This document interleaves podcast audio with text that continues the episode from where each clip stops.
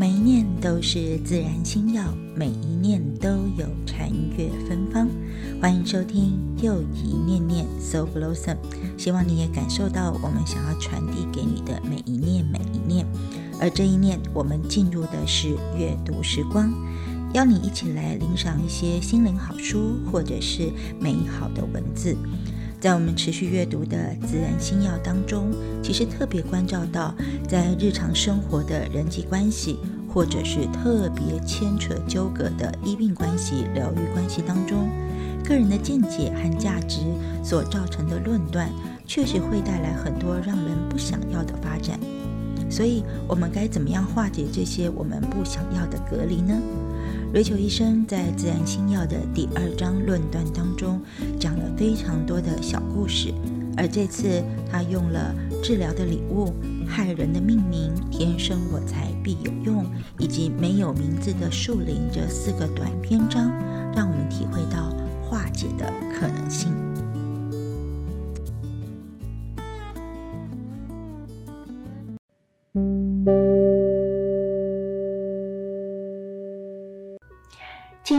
是第一百零六页，篇名《治疗的礼物》。公众扶持癌症救助计划是北加州一个专门帮助癌症病患的组织。它自一九八四年开办以来，前后已经办了大约有七十五个梯次，为期一周的进修会。活动期间。每天清晨会有一堂的讨论课，一开始通常是一段短时间的冥想。早期进修会中有一位学员名叫迪特，他的声音柔和低沉，在一次冥想后率先发言，告诉我们这个进修会对他的重要性，因为大家都是癌症的患者。彼此都能够了解得了癌症是什么情形。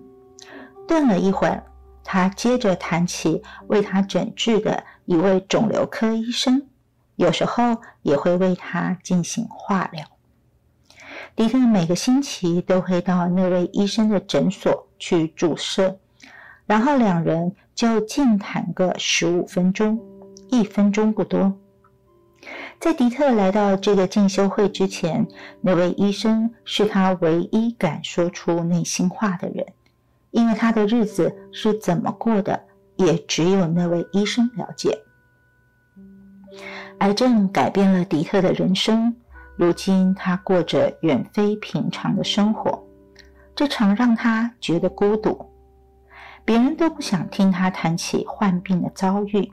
也无法了解那根本没发生在他们身上的事。有些人听到癌症患者所受的折磨就害怕，因此迪特认为自己有必要保持沉默，免得别人受害。然而，他的医生例外，因为他能够了解。每个星期十五分钟，他可以把话讲给听得懂的人，无需多费唇舌解释。也不必担心对方害怕。即使在罹患癌症之前，迪特的人生就很不一样。他在东德出生、长大，后来逃离铁幕，把一切熟悉的、珍视的人事物全抛掉了。随后这些年，他就是个难民，既没有家，也没有亲朋好友。后来他遇到了 Lila。他是位美国人，用爱帮助他重新融入新的社会。没多久，他们就结婚了。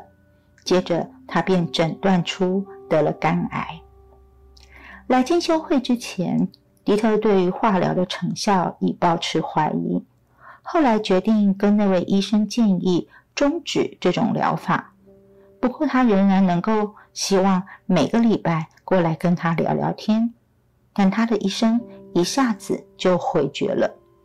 他说：“如果你拒绝化疗，我就无法再帮助你什么了。”迪特觉得好像被一把推出了门。他说：“当我说到不想再化疗了，那位医生就觉得，而且变得非常的市侩。我们先前是朋友，可是当我表明心意，他就关上了友谊之门。他是一位我可以谈话的人，他的友谊对我非常重要。因此，迪特只有继续每周去找那位医生注射化疗，但是他只不过想保有那段和医生交谈的十五分钟的时间。听完迪特所提的这段事，进修会的学员都低头不语。随之，迪特又柔和地说道：“医生给我的爱，就跟给我的化疗一样重要。”可是他并不知道，迪特这番话给我很大的启示，因为我也不知道，作为一名医生，我长久以来就认为爱没什么用，重要的是能够提供专业的知识及医术给病人。我所接受的训练让我看不清，其实医术之于爱，就跟医学之于科学。都是同等重要，特别是在生死面临关头的时候。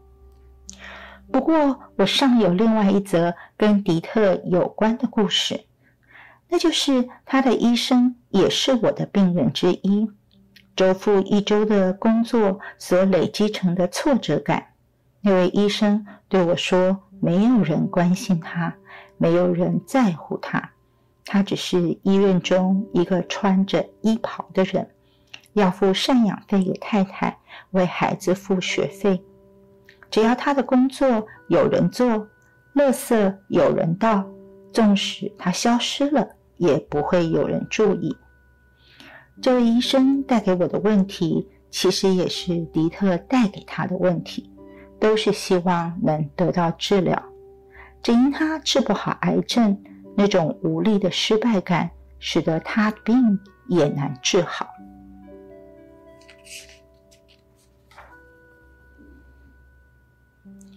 我们进入的是第一百一十页，篇名“害人的命名”。标签乃是生命所戴的面罩。我们一直在给生命贴标签，对、错、成功。失败、幸运、不幸，这些字眼对我们的设限，就跟糖尿病、癫痫症、躁郁症，或甚至没有救了是一样的。标签会给生命定出一种期望，当这种期望强到某种程度时，我们就看不清事物的真正面貌。这甚至会让我们对新的事物产生错觉，以为是以前所熟悉的，结果就不曾真正去认识。一个念头会带给我们什么样的伤害，就跟一场疾病一样，端视我们是怎样看他们的。信念会捆绑住我们，但也能释放我们。准此。标签就像是一个自我实现的预言家。根据对于巫毒教的研究发现，在某种情况之下，信念甚至会使人致死。或许我们得把贴在身上的标签或专长看得轻一些。数年前，我指导一名女学生的博士论文，他研究的内容是癌症的自发性减轻。针对所发出的问卷，个人不寻常的痊愈经验里面，有位农夫是这样回答的：由于他无视于医师诊断的恶讯，他完全的康复。在某晚的电话中，他告诉了我这个消息。结论是，那名农夫的态度决定了病情的发展。我的学生说，他根本就不理会诊断的结果。我有些不解地向他问：“是否那位农夫否认自己得了癌症？”没有。我的学生说，那位农夫并没有否认，只不过他没当一回事，就像不理会政府土壤官员对他的土地所做的分析一样。由于那些政府官员都受过教育，基于尊重，农夫很认真地听他们所言。他们告诉他说，他的土地不适合种植玉米。他有把那些意见记在心里，但却这样告诉我的学生：但玉米却经常长得很好啊！就我的经验所知，诊断只是一种观点，但不见得是必然结果。如果人们轻易就相信尚未发生的事，把医生的话照单全收，那么这个世界会怎么样？如果诊断出癌症，那又要怎样？就像诊断一样，篇章就是或者是我们说的标签，就是对不确定的一种控制管理，期望说能够使某人的心理得到一种安全感，或者是为之释然，不再为那件事情去操烦。然而，生命是一个过程，并不是什么结束，更没有什么神秘可言。生命中充满了变数和不可知，唯有那些能从其中找出出路的人，才算是真正了解生命。若要论生命的特质为何，或许它没有安全，只有冒险。接下来进入的是第三个小篇章，来到了第一百一十三页。天生我材必有用。有位书商专门出版六零到七零年代那些哲学及宗教大师的著作。当时很少有人敢出版这类书，在人们的眼里看来，这位书商似乎自以为是、冷漠无情。我俩认识时，我正在钻研一些精神层面的学说，其中多数都主张，如果要服务人群。就必先洁净自己的行为。然而，这位可能得到那些大师教上了千年万年才能够归正的书商，却对这个世界做出不可磨灭的贡献。他就像张一苹果老一样，那么借着文化事业，把生命的一些道理散开来。许多宗教精神学派鼓吹人们花时间冥想。以便日后服务人群，这让我就是弄不明白。多年来，我一直认为洁净自己的行为远不如奉献个人的生命来的重要，因为一个无情的人所能打开的门，可能比那些亲切且传统的宗师要更多。若不妄加论断的话，其实许多事情有其崇高的一面。接着，我们进入第二章的最后一个短篇，来到了是第一百一十五页，篇名叫做《没有名字的树林》。在爱丽丝尚未遇到杜立德和杜维迪双胞胎之前，她走进了一个没有名字的树林，遇见了一只年幼的鹿，彼此都不认得对方。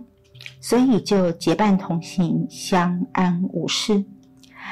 故事里是这么说的：爱丽丝亲切地搂着这个年幼的鹿，长着软毛的脖子，直到他们走到树林的边缘。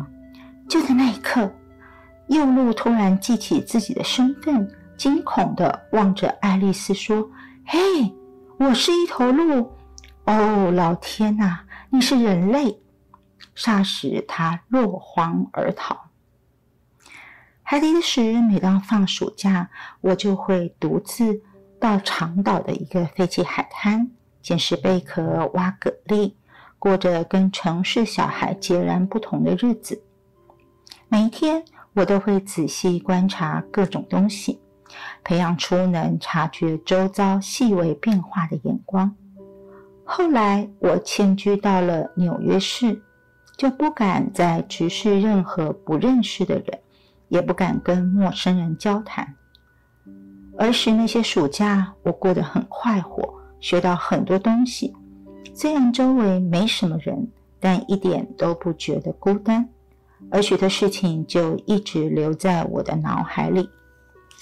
每天清晨，大海就会冲上沙滩新的宝物，沉船的一些碎木头。磨得很光滑的玻璃，偶尔还可以见到水母。